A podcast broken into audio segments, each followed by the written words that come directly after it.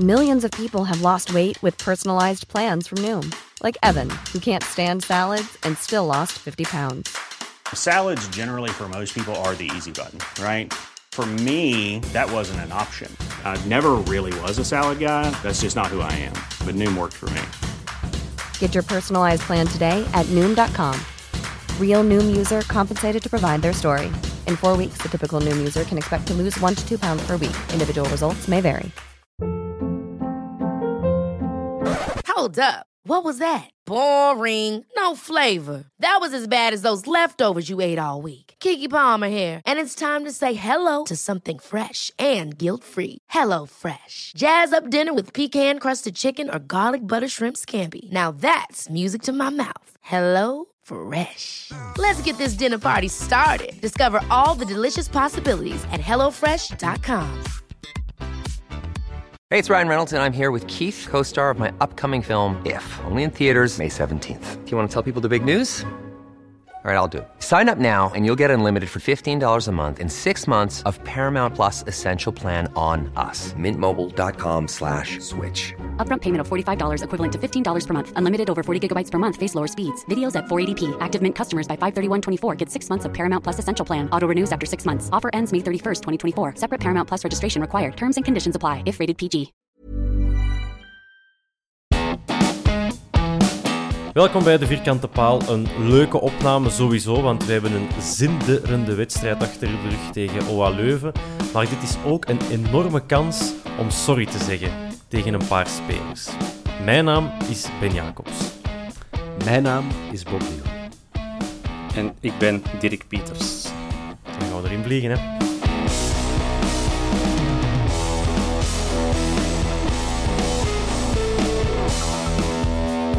Heren, goedenavond. Daags na onze wedstrijd tegen OH Leuven. En Bob, ik ga direct naar u komen. Want jij moet dringend sorry zeggen tegen Michelange Balikwisha. Zeg nu nog eens dat die jongen geen werkijver heeft, dat hij niet genoeg loopt. En dan gaat hem nog eens goals beginnen maken ook. Dus Bob... Ik weet het. Ik heb mezelf gisteravond ook al geëxcuseerd op Twitter, want er was ook een luisteraar.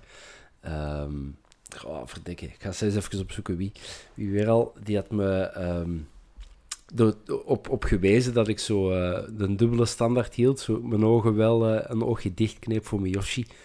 En niet voor Balikwisha. Dus ja, ik geef het toe. Die heeft gisteren wel een waanzinnige match gespeeld. Maar hij begon, en dat moet ik ook wel zeggen, hij begon wel heel dramatisch. Met een goede assist voor El Tamari. Dat was... Oké, een mooi afleggertje. Ja, absoluut. Dirk, ik weet niet waar dat jij zat, of dat jij Balikwisha... ik zal niet zeggen wel kon appreciëren, want uiteraard kon Bob Balikwisha ook wel appreciëren, maar waarde jij een onvoorwaardelijke... Sorry, zeg nog eens. Ik ga trouwens... Het was Joost van der Halle. Dus Joost, okay. Bij deze nog eens... ik geef mijn fouten toe. Ja, en de Balikwizards, die zijn ook gerustgesteld nu. Dirk, waar de geinen... Ja, zeg Bob. Het is Eddie Balikwisha, vooral... ja, dat vanaf nu is het altijd... Dus nu dan, Dirk. Balikwisha is er van gisteren dan nog eens doorgekomen. Zijn jij een onvoorwaardelijke fan altijd geweest? Of was het zo gisteren van, nu zie ik hem toch weer een beetje liever? Ik ben wel altijd fan geweest. Zeker toen dat ze hem hebben aangekocht. Ik vond die 6 miljoen of 5 miljoen zeker niet overdreven. Maar voor dat geld hadden we wel iets meer verwacht. En ik denk dat dat nu stilaan... Ja, dat is beter. Deze is, maar ik geloofde er eigenlijk zeker wel in. Ik heb bij Standaard ook veel gevolgd. Maar je kunt niet ontkennen dat hem de vorige maanden... En vorig seizoen eigenlijk veel te weinig gebracht heeft, sowieso. Ja, absoluut. Dat was, maar deze ik ben een wel beetje... fan gebleven. Het is niet dat ik altijd dacht van hij moet eruit. Ik zou hem ook nog blijven opstellen, omdat ik er zeker in geloofde. Maar het was veel te weinig, sowieso. Ja, tot gisteren. Dus dat vraagt om bevestiging natuurlijk. Ik denk dat heel veel mensen eigenlijk wel gewoon... heel blij waren gisteren. De top of the league begon naar mijn gevoel net iets te snel door het stadion te gaan, want het was nog maar 3-2 en het kon rap keren natuurlijk. Maar ja, je staat van boven, je bent Europees goed bezig, je stoot door.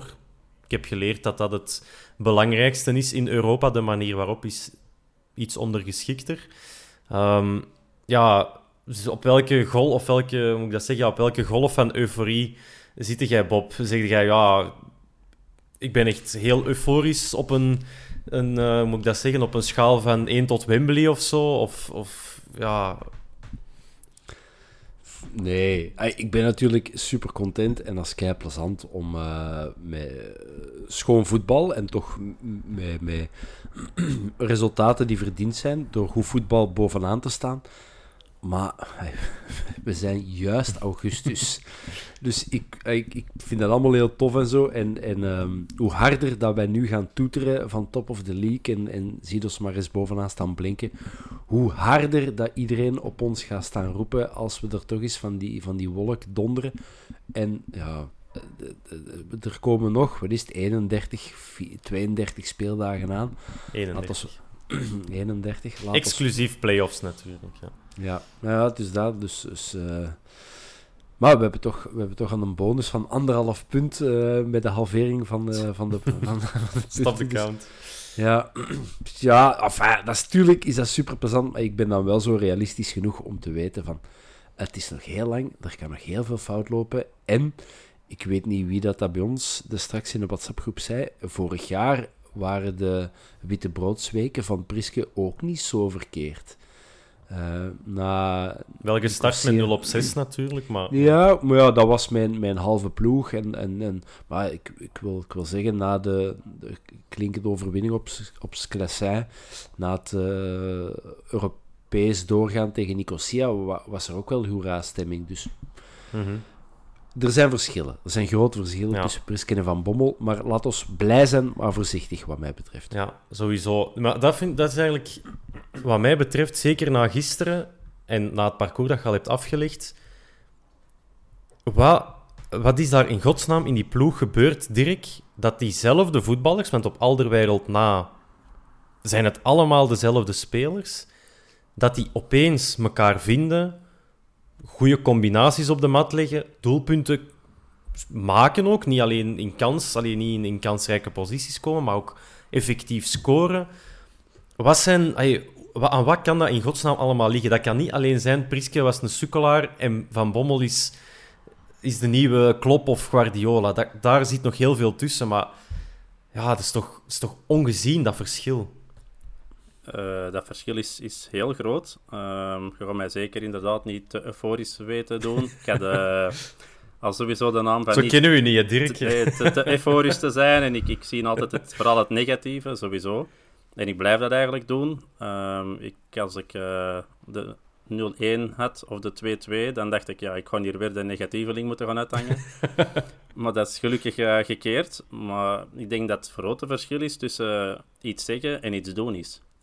Mm-hmm. Je kunt wel zeggen, we gaan pressing voeren en we gaan druk zetten en we gaan flanken gebruiken en we gaan aanvallen. Maar ja, als je het niet doet, dan blijven dat loze woorden. En nu, ja, ik weet niet waarom dat Leuven zo probeert uit te voetballen met 6 man in de baklijn te starten.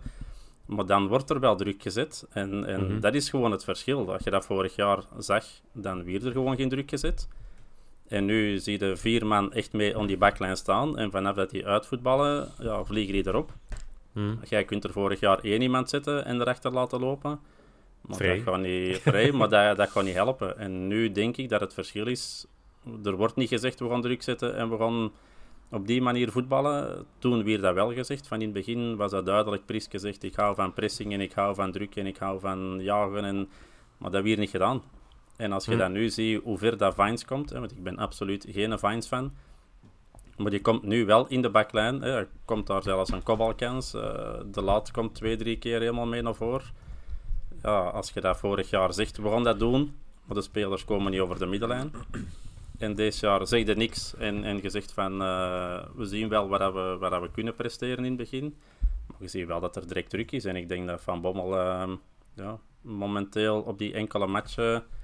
spelers, ik zeg niet beter maakt, maar wel meer in hun kansen doen geloven of er zelf meer in geloven van doe maar eens. En ik denk dat Balikwisha dat vorig weekend ook heeft gezegd in een interview.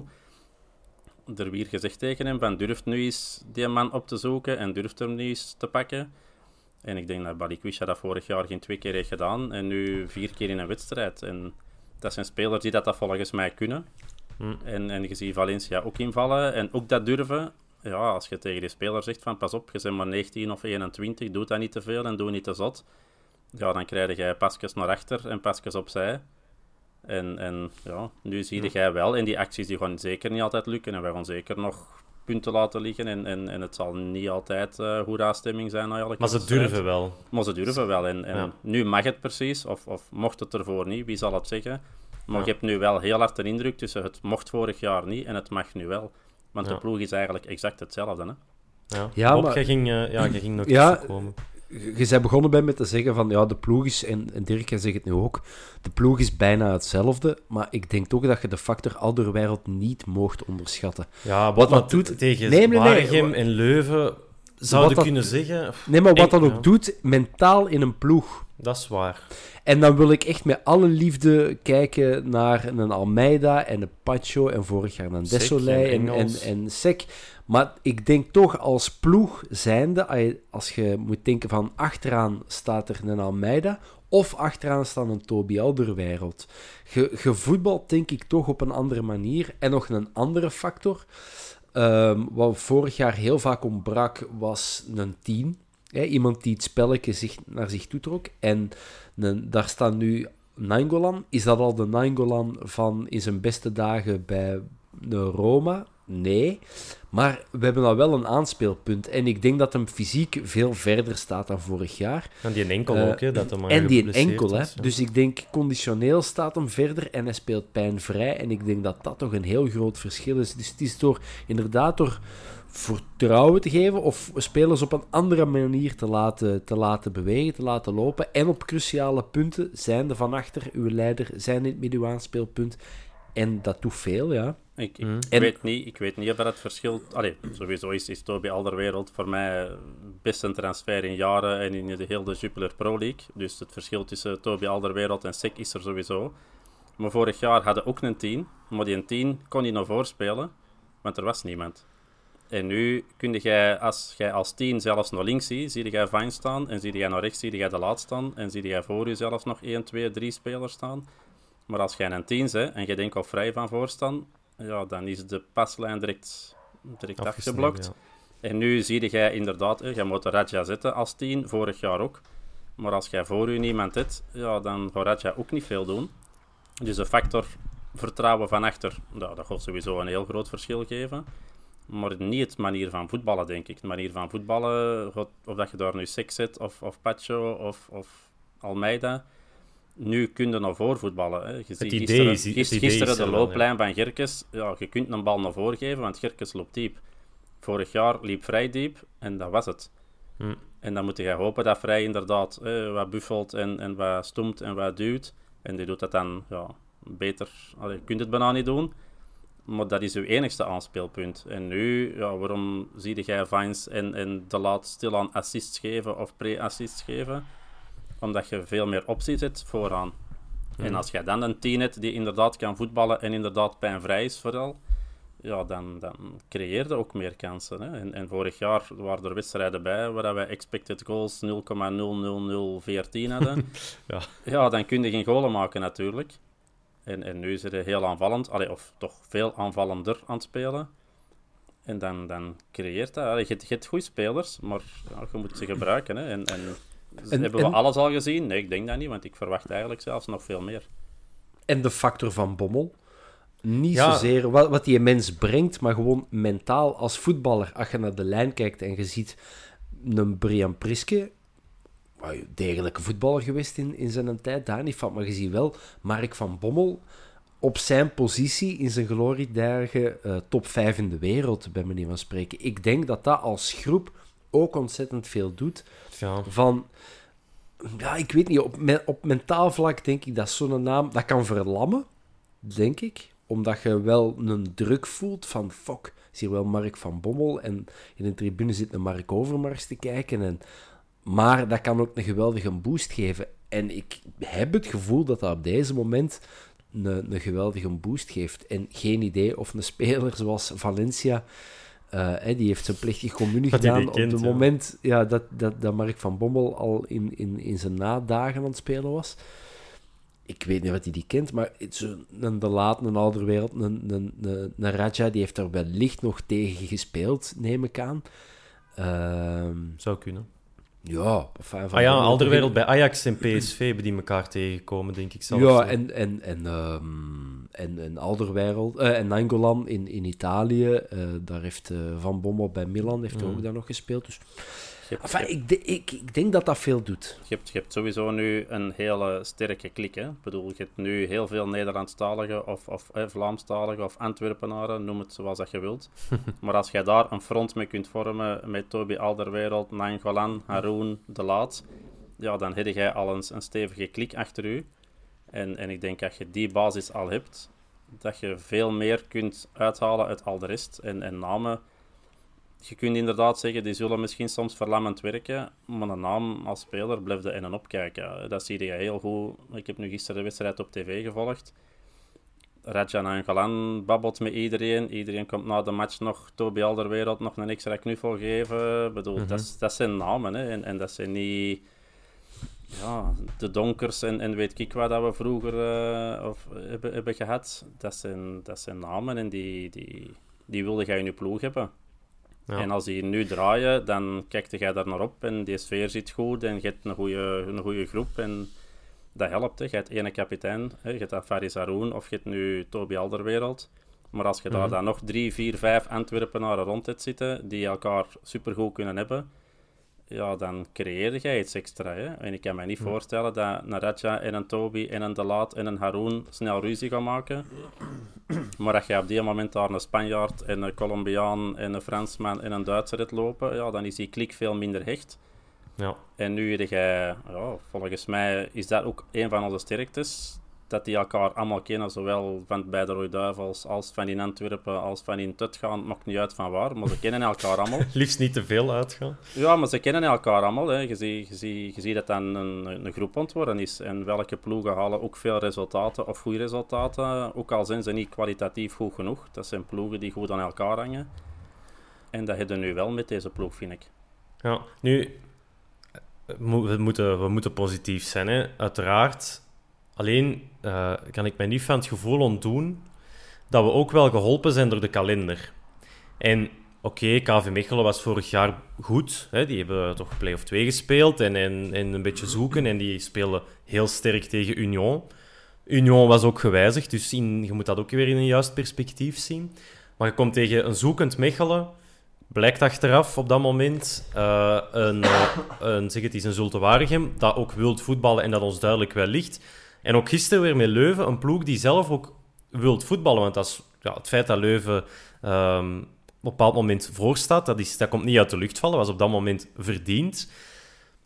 Ja, dus dat helpt ook wel om zelf kansen te gaan creëren. En het is maar zien hoe dat gaat uitpakken op het moment dat je in oktober, november tegen Gent, Genk, Anderlecht, Club Brugge, op dat moment, dat gaat ook misschien een ander ploeg zijn. Dus we zijn wel gediend, wat mij betreft, door de kalender ook. Dat... Als je de punten pakt, nu wel. Maar ik heb vorig jaar genoeg thuiswedstrijden gezien tegen Sint-Truiden en Leuven en Beerschot. Dat waren ook de zwakke ploegen of de minder goede ploegen. En daar heb ik geen 4 kansen of 5 kansen geteld. Nee, dat is ook waar. Als je die ploegen nu wel met 9 op 9 pakt, ja, laat ons dan inderdaad op Gent maar eens gaan verliezen of op Anderlecht, dan heb ik zoiets, je hebt een bonus, je kunt nog iets... Dat zijn niet de wedstrijden waar je zegt van, er moeten garantie 3 punten gaan pakken. Maar de thuiswedstrijden tegen Zulte Waregem en nu thuis tegen Leuven, ja, daar moet je 3 punten sowieso altijd pakken. En dat heb je vorig jaar absoluut niet gedaan.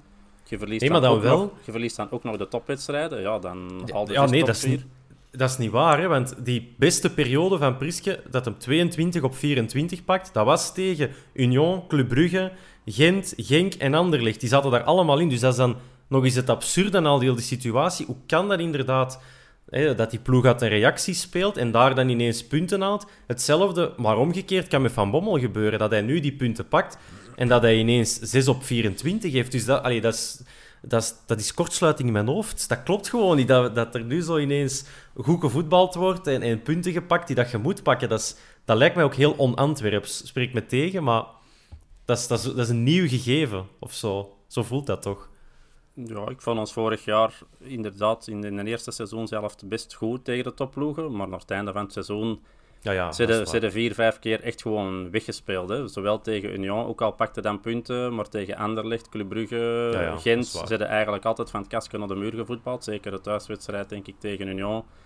Zijn er volgens mij echt belachelijk gemaakt. Dat is iets dat ik echt on-Antwerps vind, want eigenlijk zijn topploegen nooit vlotjes komen winnen. En als een Union hier met de vingers in de neus op Den Bosch komt winnen, dat vind ik heel on-Antwerps. En die thuiswedstrijden die dan nu gepasseerd zijn, als je deze ploeg hebt, dan moeten die winnen. En zelfs vorig jaar hebben we dat meer niet gedaan dan wel. En als je die klein ploegjes met alle respect opzij zet, dan gaat er sowieso een pak hoger eindigen, want daar hebben we altijd domme punten laten liggen. Dat sowieso. Goed, dan misschien genoeg over de vergelijking met volgend jaar. Bob, ik weet niet of jij een man van de evaluaties bent, vooraf te ronden. Wat is zo het eerste echte eikpunt dat je zegt van oké, nu kunnen we met genoeg wedstrijden dat we gezien hebben, dat kunnen we echt eens gebruiken als referentiemoment voor Van Bommel om te kijken waar dat we staan. Heb je daar een punt in het seizoen op? Weet, 18 november begint de Wereldbeker, dus het zal er snel zijn, dat punt. Maar is er zo'n moment dat jij zegt, na 10 wedstrijden, 15 wedstrijden, Europese groepsfase gehaald? Meestal kun je zo tegen de eerste interlandbreak begin september kun je al heel veel zeggen. Dan valt het klassement in een soort van... Je weet waar dat je zit. Dan valt de top, moeten achtervolgen, speelde tegen de degradatie. Dan kun je ongeveer zien, dat zijn de ploegen die gaan rechterkolom hangen. Dat zijn de ploegen die meedoen voor top 7 en alles daartussen wisselt. En natuurlijk schiet er af en toe nog eens een negatief of positief uit, maar dan valt het ongeveer in zijn, voorlopige definitieve plooi. Het enige is nu, met het systeem van de play-offs, je kunt nu zeggen van, wereldbeker, en stel nu nog dat je zo een seizoen zou draaien zoals Union vorig jaar, en op een gegeven moment heb je 12 punten voor op Bruggen of zo. Dat is gigantisch. En stel dat je de terugronde kunt aanvatten met 12 punten. Maar dat wil dan maar gewoon, zeker met playoffs, wil dat niks zeggen. Want de 12 worden er 6. Playoffs slecht beginnen met een verlies. Het zijn nog maar 3 punten. Bob. En de mot zit erin. En we hebben ook zo nog eens in 1B hebben we ook op het veld van Tubize ook zo eens bijna 11 of 12 punten losgestaan. Ja. En dat is ook nog fout gelopen op een paar weken. Dus, we leren uit ons verleden als kampioenenploeg natuurlijk. Ik snap de euforie en de beelden gisteren van op de 4. De feestende massa onderaan op de 4 in de catacombe. Zalig, de max. Lang geleden dat ik zo'n collectief, corona 2 jaar lang, elkaar niet mogen zien en dat we dat nu zo eens kunnen doen, de max om te zien. Maar ik denk wel, laten we nu gewoon vooral rustig blijven. Genieten van het moment, maar niet te zot gaan doen, niks te overhaast gaan doen. En daarom was ik ook wel blij wat Alderweireld gisteren zei. Die kreeg de vraag, en het eerste wat hij zei, die kreeg de vraag over, en zijn jullie nu titelkandidaat? Het eerste die zei, veel te vroeg.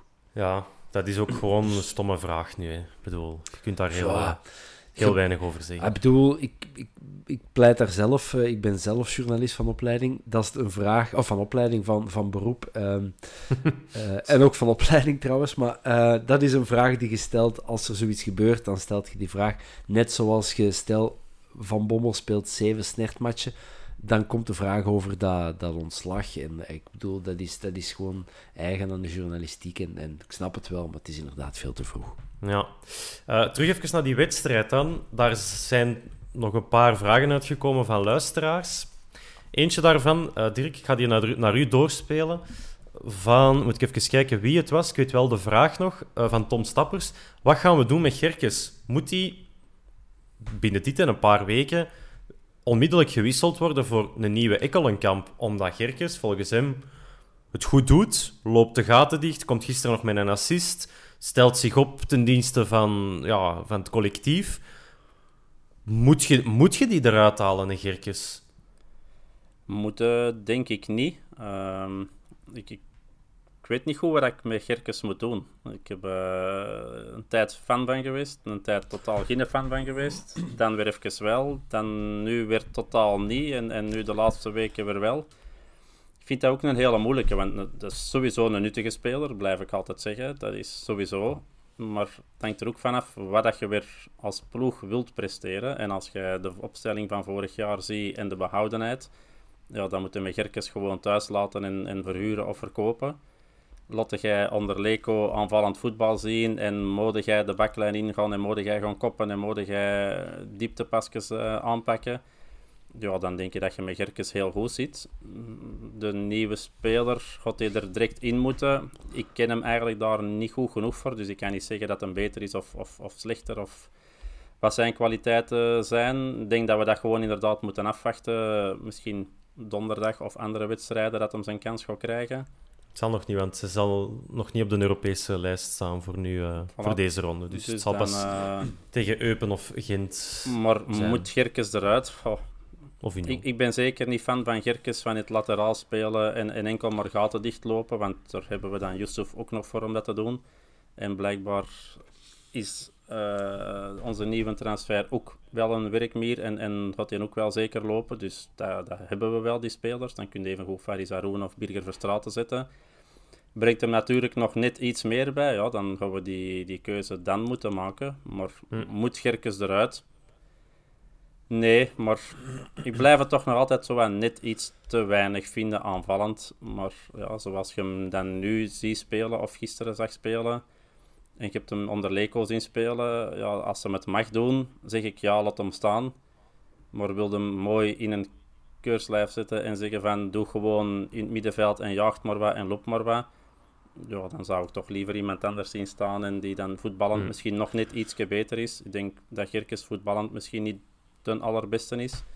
Maar looplijnen en werken zou ik zeker niet zeggen van haal hem eruit. Maar het hangt er vanaf welk soort voetbal dat je wilt brengen. Hè. Als je inderdaad zowel een beetje box-to-box speler ziet, van je mag komen verdedigen, maar je mag zeker ook je aanvallend uitleven, denk je dat je met Gerkens heel nuttig bent. Maar als je zegt van speelt maar gewoon als 6 en loopt maar wat gaten dicht, ja, dan is dat te weinig, hè?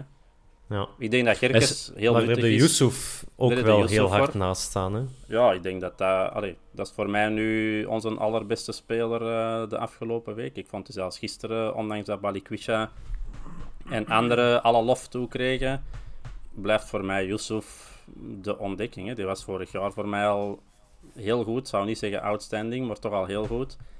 Maar voor mij is hij deze jaar outstanding. Dat is voor mij de allerbeste speler dat wij momenteel hebben rondlopen. Zou die nog kunnen vertrekken voor het einde van de zomer? Dat mag niet. Nee? Maar stel nu. Stel, er komt in Engeland een ploeg al in paniek, hè, waarschijnlijk. Zo ergens die nu zo, die tegen dan 18e staan, nog niet Manchester veel punten United. Gepakt. Bijvoorbeeld. Bijvoorbeeld, dat kan perfect. Dat is een ploeg in paniek. Dat is een ploeg in paniek, er kan heel veel gebeuren. Voor welk bedrag, stel, zo komen bellen voor Yusuf, voor welk bedrag zou je nu mogen vertrekken? Wetende dat je er 1, 2 miljoen voor betaald hebt. Dus daarvoor, ja, ik denk dat alles sowieso winst zal zijn. Minstens. Je kunt zeggen, ja, voor 100 miljoen mag je hem vertrekken, maar een beetje een normaal bedrag. Wat zou dat kunnen zijn? Het bedrag van de ketelaren. 35? Ja, anders mag je hem niet weg.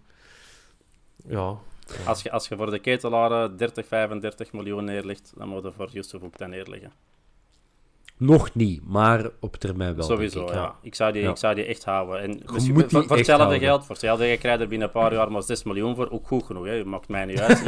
Ik krijg ze toch niet op mijn bankrekening. Het verval. Maar Yusuf is voor mij absoluut prioriteit van niet te laten gaan. 35 miljoen, als je dan de ketelaren komt halen, dan moet je Yusuf ook komen halen. Maar voor minder mag je van mij zeker niet weg. Okay, ik heb het op Twitter gezet als mop. Daar kwam ook de vraag en ik heb gezegd... Vanaf 80 miljoen mag Overmars beginnen luisteren, onderhandelen vanaf 90 miljoen. Ja, voilà. Dat is dan bij deze... Ergens tussen de 80 en de 90... tussen de 35 en de 90 miljoen. Daar mag het tussen vallen. Wat ging ik nog zeggen? Ah ja, onze keeper, Jean Butez, heeft zich voor de eerste keer 2 keer moeten omdraaien in de competitie. Dat is minder leuk nieuws. Maar op het einde zorgt hem wel met een goede redding ervoor dat het niet toch nog even spannend wordt. Wordt ook wat aan zijn mouw getrokken. Dan heb je van die forumklap dat zegt dat Koen Casteels als vervanger op het oog is. Het is wel een... Stel, Butez vertrekt, dan moet je wel zo'n klepper gaan halen. Want met De Wolf en Verhulst... Goeie keepers, daar niet van. Maar ja, je moet wel een keeper op niveau gaan halen, hè Bob? En een Koen Casteels, dat een grote duivel. Dus hij past wel. Dat mag wel. Ja, absoluut. Van hetzelfde niveau of op dezelfde manier, gelijk dat je van Yusuf zegt van hij mag niet vertrekken, zeg je dat eigenlijk van Butez ook. Sowieso. Het is nu het ijzer smeden als het heet is. En we zijn een heet potje ijzer voor de moment. Dat moet gaande gehouden worden, dat deze ploeg. Maar ik snap het ook wel zijnde als als ik Butez was, 27 jaar... Ze staan om hun mouw te trekken. En wij zeggen natuurlijk allemaal van... Ja, maar kom jongen, dit zou wel eens het seizoen kunnen zijn dat we een mooie prijs pakken. Blijf dan toch. Maar als je op je 27 in de Premier League kunt gaan spelen... En je kunt de ene week naar Liverpool, de andere week Everton, dan Arsenal, dan Man City, Man United. Ik bedoel, dat zijn wel... Dat is iets anders week... dan Keerweg en Le Canonier niet meer, maar... Kuipje. En zelfs dan nog, de topmatchen in België, voor ons is een vol stadion in Brugge of Standaard of Anderlecht of Mechelen of Gent. Dat zijn speciale matchen, maar voor een voetballer die die Belgische cultuur niet heeft meegekregen van jongs af aan, is dat niet zo bijzonder. Die vinden dat tof, maar als ze zich kunnen verbeteren, waarom zouden ze het niet doen dan? En hetzelfde wat nu met die Soudali gebeurt. Hè. Er staat ook iemand... dat was dan sportief minder schone uitdaging om dan in de woestijn te gaan voetballen. Er stond dan iemand met een gigantische zak met oliedollars te zwaaien. Ja, dat gaat nu niet door, omdat hem geblesseerd is. Hetzelfde met Butez. Die zou ook denken, voor hetzelfde geld valk ik binnen 3 maanden op mijn elleboog. 3 dagen. Binnen 3 dagen is die gebroken en dan is die een trein gepasseerd, misschien voor altijd. Dus ik snap het ergens wel. Maar als ze zou vertrekken geworden, dan inderdaad wel een Casteels. Van dat niveau moet je een keeper gaan halen. Want we zijn aan iets mogelijks, aan iets moois begonnen dit seizoen. Ja. En dan heb je gewoon een sluitstuk nodig van achter waar je op kunt vertrouwen.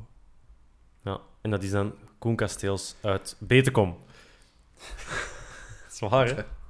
Ik wist niet dat hij uit Betekom was. Ja, dat is niet gelogen. Hij heeft in de Schip gezeten, in het Sint-Jan Bergmans College of zoiets in Betekom. Voilà, dit geheel terzijde.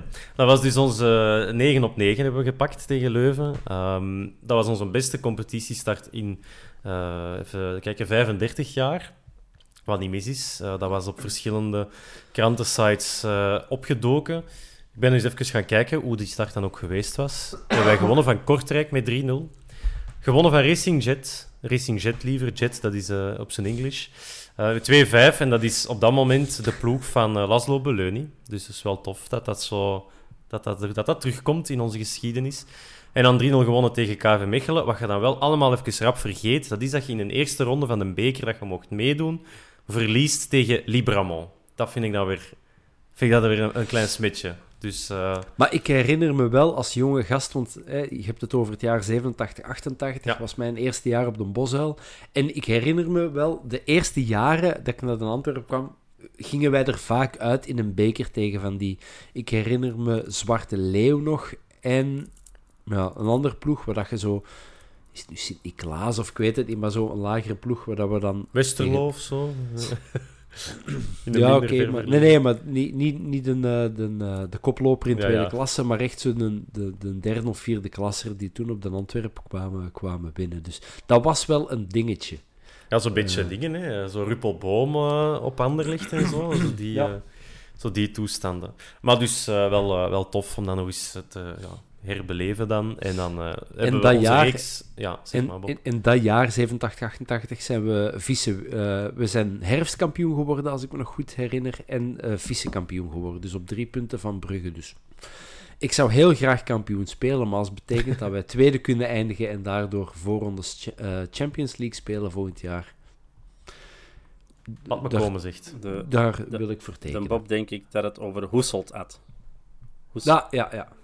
Oh, mooi. Het zijn zo van die bekende Liberamont en Hoeselt en de kleine provinciale clubjes waar we inderdaad tegen zijn uitgegaan. En ik was niet 100% zeker, maar even ge-RAFC-museumd en het klopte dus inderdaad dat het Hoeselt was. Ja, waanzin. 0-1, blijkbaar, want dat wist ik helemaal niet meer. Uiteraard. Een typische voetbalmanager-uitslag, dat je zo wat balbezit hebt, kansen en dan ding-dong. Hoeselt heeft de stand op 0 ingebracht. Doelpunt van het nummer 11. Huppel de pups. Ja. Zoiets. Wat we zeker nog moeten meenemen, niet dat we hem te veel aandacht moeten geven, Dirk, maar Rafael Holzhauser was te gast op de Bosuil. Niet van harte, maar het kon niet anders. De Björn, ik denk dat met een accentje is, Björn Oris, die vraagt wat voor een clown is Holzhauser? Hij heeft zich wel een paar keer laten opmerken met haksjes en chokes. Waarschijnlijk had de helft van het stadion het niet eens gezien. Maar dan vooral zijn walk of shame dat hij moest ondergaan toen hij gewisseld werd. Dat was eigenlijk een heel mooi moment dat Mark Brijs ons gegund heeft. Maar iedere keer langs de verkeerde kant. Hè? Ik zou hem eens rond willen zien gaan. Tegen Zulte Waregem was het ook al zo. Ik denk Jelle Vossen of wie was het? Of was het Vossen? Kan wel. Maar aan de kant van een 3 wilde zeggen. Voor hen is dat de goede kant. Voor mij is dat de verkeerde kant. En dat vind ik wel jammer. Maar dat kun je toch niet doen? Dat moet ook voorbij de bank van de Antwerp. Ik vind persoonlijk, als je die streken hebt van ik ga hier chokers doen en ik geef hier een corner en het wordt 2-2 en ik stond gelijk een stoere boy voor de 3 uit te dagen, ja, dan vind ik inderdaad, als je er dan toch afgaat, en dat zou ik persoonlijk doen, dan gaat het ineens langs de aarde keren, vind ik. Als je dan toch graaf wilt doen... En dan zou ik echt zoiets hebben van... Geet ballen, jongen. Geet ballen. En nu zit er een pannenkoek. Ja, dat is... Voor het geval dat we het nog niet wisten. Ik denk, een echte voetballer die inderdaad... Een Noah Lang zie ik langs tribune 4 komen. Een Didier. Die heeft dat ook of een paar keer uitgestoken. Ah, wel. En dat zijn mannen, dan heb ik nog zoiets... Oké, ik ga niet zeggen dat ik... fan ben van Noah Lang, want dat krijg ik niet over mijn lippen. Maar dan heb je de ballen. En dan heb ik zoiets, je hebt show verkocht, je hebt inderdaad een knappe corner getrapt, je hebt wat uitgedaagd, wat van mij allemaal mag. En ik vind dat eigenlijk allemaal wel tof. Ik kan dat wel appreciëren. Maar je hebt dan inderdaad de ballen om langs de juiste tribune naar de bank te gaan. En dan dan zeg ik chapeau, goed gedaan. Maar nu zit de prullenman. Hè. Ja. Absoluut. Dat was de walk of shame van ons. Je kent zijn manier van voetballen. Hè? Weinig lopen, sokken omlaag, veel haksjes en chokes en een goede corner trappen en af en toe is een goede vrije trap. Maar voor de rest, dat is een ideale speler. Een tip voor de mensen die meedoen met de Gouden Elf en de Fantasy Pro League. Zet hem erin, want je krijgt geen punten op goed voetballen. Je krijgt enkel punten op assist geven. Ah wel, dan is dat een goede speler. Maar voor de rest... Op 3 jaar blijkbaar meer dan 30 assists. Ja, dus dat is een ideale speler om erin te zetten. Maar voor de rest, de jongen brengt weinig bij, buiten corners en vrije trappen. Hè. En als je dan bij een ploeg zoals Leuven zit, die daar heel hard op traint, moet jij daar inderdaad heel veel punten verwachten of heel veel assists verwachten. Maar buiten dat heeft hem gisteren ook niet veel laten zien. Hè. Nee, het is dat. Dat was... de passage van Holzhauser, waar we nog even op moesten terugkomen. Zijn er nog dingen van de wedstrijd van gisteren waar jullie van zeggen, dat moet echt nog besproken worden? Uiteraard, er waren alleen maar uitblinkers. We hebben het over de nieuwe positie van Nainggolan gehad. Balikwisha, hebben we het eigenlijk nog niet veel over gehad, maar dan zie je zo ook hier en daar verschijnen. Balikwisha moet een kans krijgen bij de Rode Duivels. Dan denk ik, oh jongens, toch maar even... Eind augustus, begin september afwachten. Zeker de wereldbeker. Hij is, ik denk, geen aanvoerder, maar wel vaste waarde bij de U21. Dan denk ik, laat hem maar zachtjes komen. Want ik maakte in mijn hoofd de bedenking... Een invalbeurt zoals Doku op het EK tegen Italië, dat zie ik hem dan nog niet doen. Binnen 1-2 1 à 2 jaar misschien wel. Maar daar zat echt, daar ging zoveel gevaar van uit. En oké, ik vond ook 32 miljoen, dat was een waanzinnig bedrag voor zo'n speler. Maar ja, wanneer mogen de Balikwisha zo... Rustig aan zeggen, bij de Rode Duivels is... Rustig aandoen, dat is zoals Holzhauser. Hè? Dat is te braaf, dat is pannenkoeken dingen. Je moet die niet rustig aanbrengen. Die kan dat, die kan voetballen. Zit al bij de jeugdploegen van de Rode Duivels. Mm-hmm. Ik heb al veel zottere namen bij de Rode Duivels zien meegaan, die dat absoluut niet verdienen. Maar de concurrentie is wel groot, hè? Laat hem op zich gewoon meegaan. Ik bedoel, al is invallen, dat was eigenlijk zoals vorig jaar de Laat ook. Moest dat van mij in de nationale ploeg staan? Nee, maar die had op zijn minst meegemoeten. En als hem dan op de bank zit, ja, dan is het maar zo. Maar als je ziet wat Balikwisha bij de Belgium onder 21 en onder 19 al heeft gepresteerd, wat blijkbaar toch echt wel heel positief is, ja, dan moet hem oproepen nu momenteel. En ik zou daar inderdaad niet... Ook als... voorbereiding op 2K, want ja, daar gaat nu alle aandacht naartoe. Hè? Als je spelers die daar nog weinig spelen, ik denk dat er van de week een artikel in stond, Rode Duivels zoeken nog basisplaatsen en clubs. Ja, die basisplaatsen zoeken en die nog clubs zoeken en die niet spelen, ja, die moeten niet meer meepakken. Hè? Je moet daar... Maar hij gaat dat niet doen, hè? Ik weet dat ook. Maar als jij inderdaad een speler hebt die al, hè, zoals bijvoorbeeld... Benteke of ik zeg maar iemand die al 30 maanden niet meer aan die matchen komt, ja, dan moet jij Balikwisha meepakken, punt. En moet hij spelen? Nee, van mij absoluut niet. En... Wel, als hij op dit niveau blijft presteren, want in Zwaluw, we kennen dat. Dan moet hem een kans geven, maar ik heb spelers gezien die zelfs maar één keer bij Anderlecht in de verdediging hebben gestaan, die daar ineens mee mogen voor te gaan proeven. Ja, dat moet de Balikwisha zeker laten. Ze weten wat dat hem kan bij de onder 21, bij de U19 en weet ik wat dat hem nog allemaal heeft gespeeld. Ja, ze zullen hem wel heel goed kennen. Ja, dan denk ik nu de moment is om hem mee te pakken. Ja, ja. En... Bob, denk jij dat... Want ik weet waar dat uw kritische houding vandaan kwam. Ik ben zijn artikel in de zondag en ik heb het hier allemaal al bewezen en ik ben klaar voor de stap en zie en la. Nu, hij klopt toch op zijn badge, zoals de echte mannen dat moeten doen, de clubmensen, dat ze dan een goal op hun badge kloppen van alles zit in mijn hart, ik kan hier altijd blijven.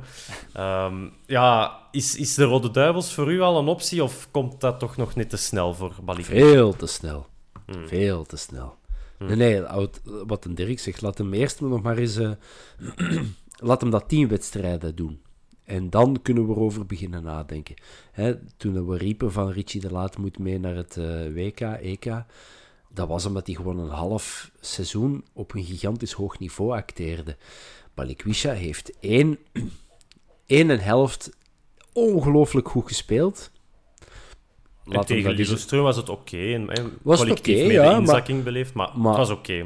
Het was oké, niet ten onder gegaan, maar nu om te zeggen, die heeft daar de ploeg op sleeptouw genomen. Of daar, vaak heb je zo bij spelers, je denkt van, kom, geef een bal gewoon aan speler X of Y en hij zal er wel iets mee doen.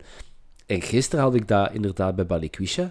Die speelde bevrijd, die speelde op Wolexkes. Dan is dat goed, maar laat hem dat eerst eens even doen. Die jongen is 21 jaar. Wel, ik denk inderdaad, ik denk dat Balikwisha, zelfs als hij 26 is of 29 is, nooit een speler gaat zijn die de ploeg op sleeptouw gaat nemen. Dat is zo'n vrolijk, zot kind die dat eigenlijk altijd lacht. Zelfs als hij die assist aan El Tamari gaf, dan lacht hij nog. Dat is een hele brave, toffe gozer, om het dan in hun taal te zeggen. Dus die gaan nooit de ploeg op sleeptouw nemen. Maar ja, waarom speelde bij Standaard echt heel goed? Waarom speelde bij de U19 en de U21 ook heel goed? Ik blijf erbij dat seizoen van vorig jaar, dat moeten we echt gewoon wissen. Want al onze spelers werden met 30% minder gemaakt. En ik vond dat niet alleen bij Balikwisha, maar ik vond dat bij heel veel spelers. Op uitzondering dan van Butez en Vrij misschien. Maar alle andere spelers die werden echt slechter met de week, vind ik persoonlijk. En nu zie je juist het omgekeerde. En ik denk dat Balikwisha dat altijd in hem heeft gehad. Maar als je inderdaad zegt van... Ja, maar je moet je man niet altijd pakken. Geef hem maar terug achteruit. Of geef maar dit, of geef maar dat.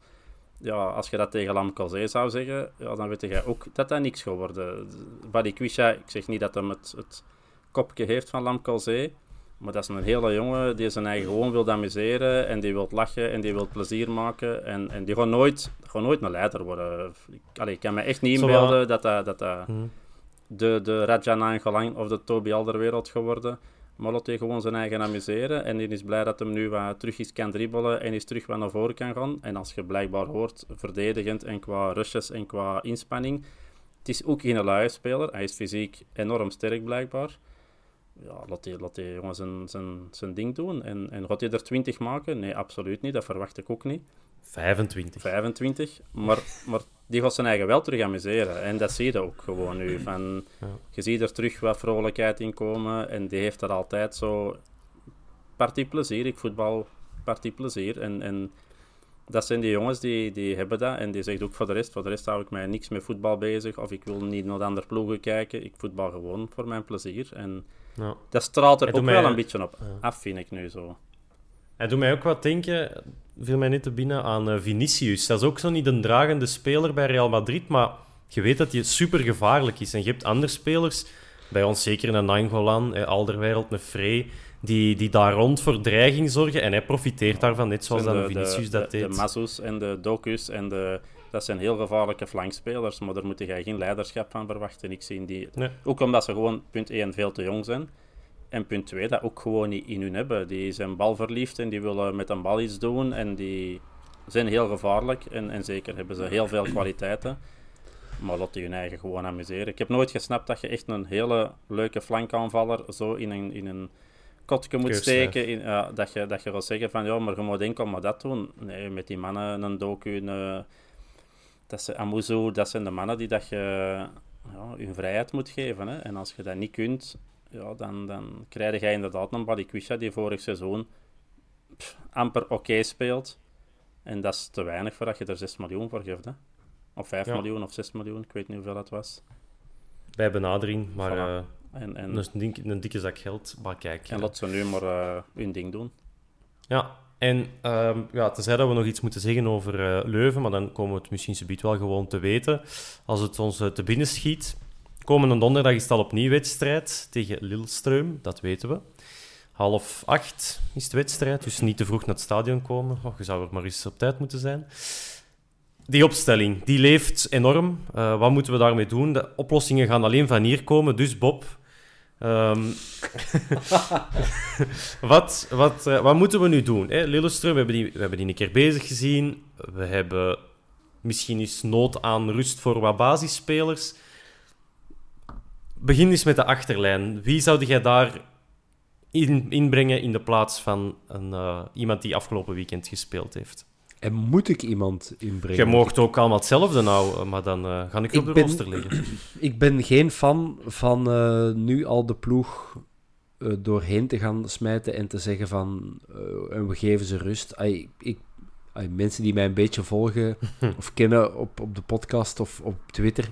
Ik vind dat verschrikkelijk, spelers die zeggen van... Ja, het is toch zwaar. 3 matchen op 8 dagen. Dan denk ik van... Dan zijn we wat mij betreft de naam topsporter niet waard. Dus ik vind dat een beetje flauwe zever om te zeggen... We gaan die rust gunnen. Ik bedoel, het is... Geef die ploeg anders gewoon. Want wat mij betreft, al veel mensen woedend gemaakt met die uitspraken. Wat mij betreft mag de ploeg van gisteren gewoon blijven staan. Oké. Geen Valencia een keer in plaats van Miyoshi? Moeilijke vraag om aan u te stellen, ik weet het maar. Iedereen doet nu ook zo precies of dat we sowieso al tegen Bacardi Cola gaan uitkomen en dat het al binnen is. Ik bedoel, we hebben een hele mooie uitgangspositie gecreëerd, geen erachter. Maar mocht Lillestrøm toch redelijk snel 0-1 voorkomen, ja, dan staan ze op 1 punt van verlenging, op 1 doelpunt van verlenging. Ik bedoel, dan kan het redelijk snel gaan spoken. En als je dan zegt van, kom, en een Nainggolan en een Alderweireld en een De Laat en al de spelers die dan 30 zijn en die je dan wat rust zou moeten gunnen, halen we eruit. Ja, dan weet ik niet of dat je dan... Dan leg je heel veel druk bij Yusuf. Dan leg je heel veel druk bij jongere spelers. Wie zegt dat Yusuf er blijft opstaan? Ah ja, voilà, dat is nog zoiets. Ah. Dus ik weet het niet. Ik vind dat een hele tricky uitslag om te zeggen... Kom, we gaan... Mochten nu 1-5 gaan winnen zijn in Lillestrøm... Dan kunnen ze zeggen, inderdaad, Scott en Fischer en Valencia en Avila en... Van Van Bommel op de nacht en Overmars op, van Overmars op de flanken. Kant, ja. Maar ik zie niet goed de reden in waarom we zouden heel die ploeg overheen gooien. Er staat nu iets. Okay, Dirk, en het is niet dat je zondag Brugge of Genk of Union in de ogen kijkt. Nee, het is met alle respect maar Eupen. Bob. Je zit hier echt uitspraken aan knip dat er maar uit. De giant killer van de kampioenenkiller, hè, dat je moet benoemen zoals het is. Ja, ik heb ze nu ook zien spelen tegen... Wie? Club Brugge of Eupen? Nee, Eupen. Hebben nu gespeeld tegen... dat weet ik. Die hebben zaterdag gespeeld, maar ik weet niet... Zo, ik heb het gezien. Was ook niet zo geweldig goed, dus... Zwat. Oké. Dirk, die ploeg. Ja, doe jij eens een voorstel voor ploeg, is, een opstelling. Als je de Bob bezig hoorde en de mensen die Bob kennen weten dat hij heel fysiek in orde is en dat hij heel hard met topsport bezig is en haalt topsporters die lui zijn. Ik ben tegenovergestelde van een Bob. Ik ben wel lui en ik sport niet. Lui. En ik heb zoiets als je 3 matchen in een week hebt gespeeld, gerust, doe maar. En 1-3 op Lillestrøm gaan winnen. Smet heel die ploeg overhoop. Begon toch door. Oké, maar hoe helemaal dan? Zoveel dan dat je kunt. Allee, Dirk. Dat had ik nu ook wel bijstaan. Je mocht ook niet te veel wisselen. Nee, maar ik zou bijvoorbeeld wel Alderweireld en Pacho al laten staan. Ik zou een beetje een geheel houden, maar je kunt toch volgens mij minstens in deze wedstrijd 5 wissels doorvoeren. Oké, maar begint gewoon eens van rechts naar links en ik zou van achter, als je met Avila al kunt spelen, of Krasniki... Nee, die zat nog niet bij de kern. Krasniki dan erbij zetten. En van mij, Toby Alderweireld, afhankelijk van zijn blessure of kwaaltje dat hem heeft gehad, dat risico pakken of niet pakken. En anders zit inderdaad het centrale duo Pacho en Almeida. De laat... kun je volgens mij ook al wel wisselen voor Bataille. Als je dat wilt doen, ook weer afhankelijk hoe lastig dat De Laat het heeft. Dat zijn medische dingen dat die meer weten. Maar als die zoiets hebben van... Want ik zag precies ook zo tegen Leuven, die momenten wel zo... Ja, het was een moeilijke match. Rare blikken trekken en zo. Dus weet je toch terug wat last, dan kun je Bataille zetten. Verstraeten. Ik ben niet zo'n fan van Verstraeten, maar... Ja, ik zou hem dan... in de plaats van Gerkens zitten of in de plaats van Yusuf. Maar ja, Yusuf is voor mij... Die mag nog dit. Maar tegen Lillestrøm, als je Yusuf dan toch eens een keer een matchje niet wilt laten spelen... Dan zou dat die match kunnen zijn, maar die mag van mij... Laat die 10 wedstrijden op een week spelen. Die is niet moe, hè. Dat is gelijk dan Bob, hè. Die krijgt niet moe. Of die moet corona krijgen. Dus die mag van mij blijven spelen. Maar ik zou inderdaad wel zo eens graag een Valencia zien. Alhoewel dat ik een beetje schrik heb als die moet starten en echt zo 80 minuten moet spelen. Dat we toch niet de Valencia gaan zien dat we nu in die 20 minuutjes altijd krijgen. Maar ik zou hem inderdaad wel zeker nu in deze wedstrijd gunnen. Een Scott misschien ook laten starten of toch zeker veel langer laten invallen dan altijd zo een minuut of kwartier of 20 minuten. Zo in de tweede helft al inbrengen, bij wijze van spreken. En van voor zitten met Vrij. Ja, ik ben nog altijd niet zo'n fan van Vincent Janssens. Ik vond gisteren wel beter. Hij was beter, maar ook de ploeg draaide ook beter. Dus het is misschien het moment tegen Lillestrøm van... dat goaltje te laten prikken of dat assistje te geven. Dus die mag van mij ook zeker starten.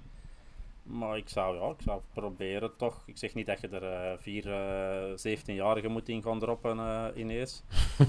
maar de spits wisselen, een Bataille erin zetten, een Valencia. Het is inderdaad, het is wel wat je zegt, Dirk. Ja, op die plekken kun je inderdaad wel wisselen. Hè? Zo, uw backs kun je bijvoorbeeld wel 1 of 2 wisselen. Je kunt bijvoorbeeld wel uw flank is een kans geven. Echt superveel bankzitters die dat we erin kunnen brengen, zie ik ook niet echt. Maar bijvoorbeeld inderdaad een Fischer, als hij er al klaar voor is, ook weer al medisch gezien, kan dat niet dat hij in 70 minuten gaat beginnen.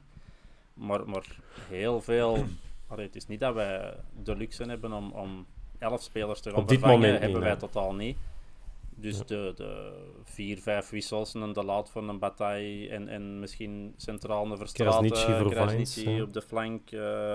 De keeper doet er met wat je wilt, maakt mij ook niet veel uit. Als je er een De Wolf... Carnaval opstelling. Voilà, als je er een... Nainggolan in de goal, Haroun, ik zou wel keeper wisselen voor keeper. Dat zou ik, anders zou het echt kwetsend zijn voor die mannen. Maar ja, je gaat dat ook totaal niet meer uit handen geven. Als ik die wedstrijd zag, die waren niet beter. Oh, Dirk. Nee, die waren niet beter dan Conti. Echt niet. Oh, Dirk. Dan is Eupen... Na 20 minuten staan wij 0-3 achter. Eupen is Champions League niveau ten opzichte van Lillestrøm. Ik vond die echt slecht. Oh. En wij waren echt slecht, hè, die wedstrijd. Hè. En als wij al echt slecht waren, en die pakten er ook nog altijd niks van. We hebben echt momenten wandelvoetbal gespeeld dat niet meer schoon was. Hè. En zelfs dan krijgen die één kansje of is twee kansjes, omdat je echt gewoon... Ja, bijna stond te titteren met 4 in een groepje voor de wedstrijd. Zo stonden wij te spelen. En is dat dan de wedstrijd om die nieuwe jongens die elkaar misschien net iets minder kennen, is het misschien het idee van een Bob nog niet zo dom? Ik kan misschien overdrijven, maar ik krijg de naam van te negatief te zijn. Maar een donderdag winnen gewoon met 3-0, punt. Dan moet jij niet... Allee. Als je een beetje op deftig niveau, hè, als ze het echt onderschatten, dan... Ja. Maar als je gewoon voetbalt zoals je tegen Leuven nu hebt gevoetbald, dan moet je nog 4-5 andere spelers erop zetten. Dat gaat er niet uit handen geven. Hè. Als je dat uit handen geeft, ja, dan verdien je ook gewoon niet van Europees te voetballen, punt. Feit. Dus je weet het nu, luisteraar. 0-6. Eruit in Europa. Eupen gaat ons kapot spelen zondag. Je hebt het hier als eerste gehoord. Met dank aan Bob en Dirk. Nee, dat is niet waar. Ik volg jullie allebei wel. Dus we hebben het met 3 gejinxed. Dan ligt het niet aan jullie alleen, zal ik zeggen. Gaan we nog op het einde een paar vraagjes overlopen. Die we hebben binnengekregen, die nog niet echt een plaats hebben gekregen. Eentje voor de Dirk misschien nog. Ja, nee. Vallen we nog uit play-off 1 of is dat al binnen? Van de Joni. Die wilde dat weten van ons. Je weet, ik ben heel voorzichtig. Ja, nee, Dirk. Is het binnen of niet? Nee. 5 punten voor op club? Nee, het is nog niet binnen. Oké, het is niet binnen. Vind ik een gemiste kans. Eens even kijken wat we hier nog hebben. Hè. Over Gerkens, dat hebben we gehad. Kenny die vraagt aan ons, moeten ze Bob, Boyata of de Naaier gaan halen? Ik wist niet dat die weg moesten bij hun clubs. Maar moeten ze die gaan halen, zo mannen? Boyata had ik inderdaad gelezen dat hij weg mocht bij Berlijn en de Naaier zit nog altijd zonder club. Moeten die gaan halen? Dan denk ik, je hebt nog altijd een Engels. Oké, die is gemaakt van nat karton en papier-mâché, maar die 4 matchen dat hem kan spelen, kan die zeker nuttig zijn. En dan staat er wel een Pacho fameus in de weg als je een de Naaier gaat halen. En die wilde niet in de weg staan. Nee, maar we willen toch een club worden die jonge gasten gaat halen en naar het model van Ajax en naar het model van Club Brugge jonge gasten gaat halen om die dan binnen x aantal jaren voor een veelvoud aan die prijs te verkopen en zo op die manier ook een topclub te zijn. Ja, dan moet dat toch niet doen. Ik ben niet zot van Jason de Naaier of zo. Ik heb die nooit zien spelen bij Lyon. Wat kan mij de Franse competitie schelen? Maar bij de Rode Duivels heb ik niet zoiets van... Wat voor een verdediger is dat? Oké, wij zijn jaren verwend geweest met de companies, de Alderweirelds, de Vermalens van deze wereld. Allemaal topverdedigers. Misschien zelfs een Lombaards. Ja, dan vind ik niet dat je daar een Naaier moet gaan halen. Dus wat mij betreft, no way. Oké. Kenny had nog een vraag gesteld. Die zal ik zelf even nemen, omdat ze vrij simpel is. Zullen we Haroun nog zien dit jaar... Ja, want we gaan al onze spelers nodig hebben, omdat we een heel druk rooster gaan hebben. Dus Kenny, you heard it here first. Laat er ons van uitgaan dat we inderdaad Europa ingaan en niet tegen Libramont in de eerste bekerronde eruit gaan. Dus, dat zou het helemaal zijn. Cirkel is rond. Eens even kijken of er nog iets is dat we zeker moeten meenemen qua vragen. Dirk, Mark van Bommel die heeft de gewoonte van goed te beginnen bij zijn... clubs, zowel bij PSV als bij Wolfsburg. Mark Vermeulen, vermaarde quizmaster van de Vierkante Paal Quiz, die Die heeft gevraagd aan ons of dat we wisten met hoeveel op hoeveel Mark van Bommel begonnen is in zijn periode bij PSV. Dus als je het gelezen hebt, dan mocht je het ook zeggen. Maar weet je dat toevallig hoeveel op hoeveel dat hij toen gehaald heeft? Nee, maar ik kwam voor 33 op 33. Oké, Bob, hoger, lager? 16 op 16. Dacht ik. Als in wedstrijden gewonnen. Want sorry.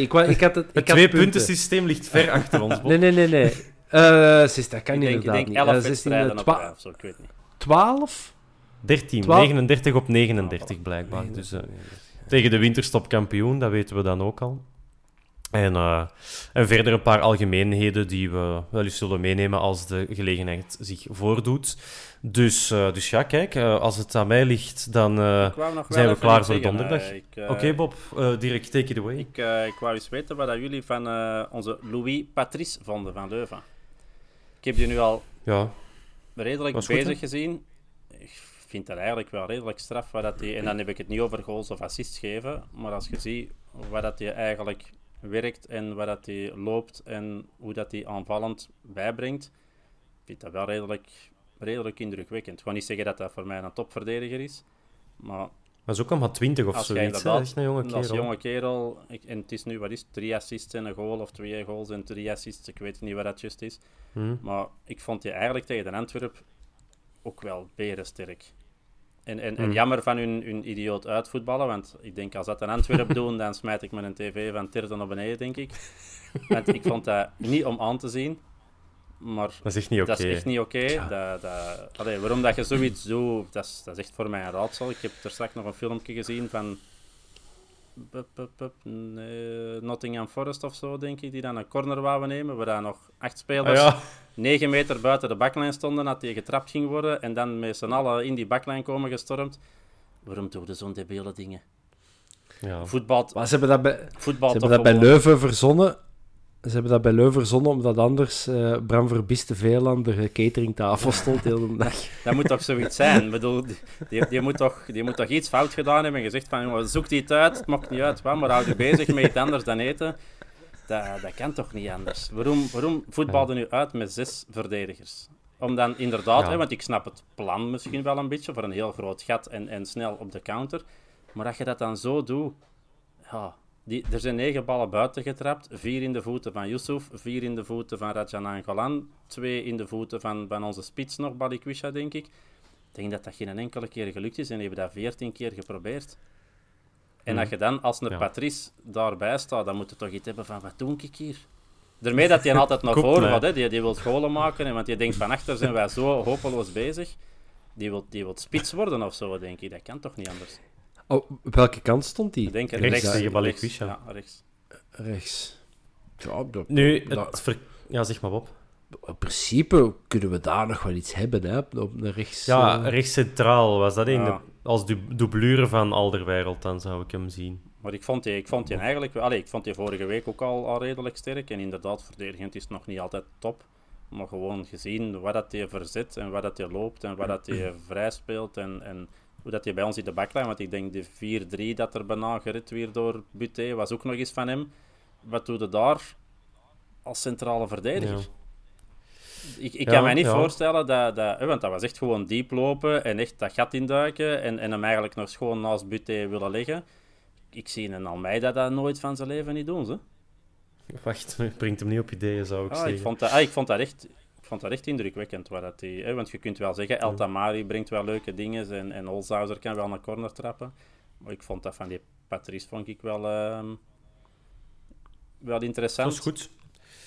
Maar je weet ook, de as Leuven-Antwerpen, dat is niet evident. Dus als daar een overstap in zit, dan zie ik dat eigenlijk iemand voor Anderlecht worden. Omdat die daar al een beetje voor staan, voor die stijl. En die De Bast heeft tegen Seraing ook zo bijna identiek opgerukt met een bal aan de voet. 1-2 keer gedaan en ineens stond hij ook voor de goal. Dus ik zag daar zo de gelijkenis al en ik dacht, daar gaan we rap voor moeten zijn. Maar... Goeie wedstrijd, goede gast. Alleen niet opgewassen tegen de kwieke voetjes van Balikwisha. Hè. Daar had hem het lastig mee. Ondertussen zijn alle mensen al afgehaakt, want die dachten dat ik aan het afronden was. Dus Bob, als er nog iets is dat jij voor ons voeten wilt gooien, dan is het moment. Hè. Nee, ik ga terug op mijn zetel liggen. Oké. Dus goed nieuws. Dirk, jij nog een speler dat je in de spotlights wilt zetten? Nee, maar ik vind wel lui van de Bob dat hem in de zetel gaat liggen en niet gaat lopen. Ja. Ik mag niet buiten komen 7 dagen. Ah, ja. En dan weten we allemaal hoe dat komt. Ik zeg dat ook altijd. Apenpokken. Nee, dat is niet waar. Ik kan trouwens dat stikje met die 2 rode cijfertjes bijhouden. Ik denk dat hij in de toekomst nog heel wat nuttig gaat zijn voor onder zo'n vervelende feestjes en werkverplichtingen uit te geraken. Jammer. Oh, zegt u, kan er niet bij zijn. Ja. Hopelijk kan iedereen er wel bij zijn de donderdag, 7:30 tegen Lillestrøm. En dan is de Vierkante Paal er weer voor een nieuwe podcast. Tot dan, salut!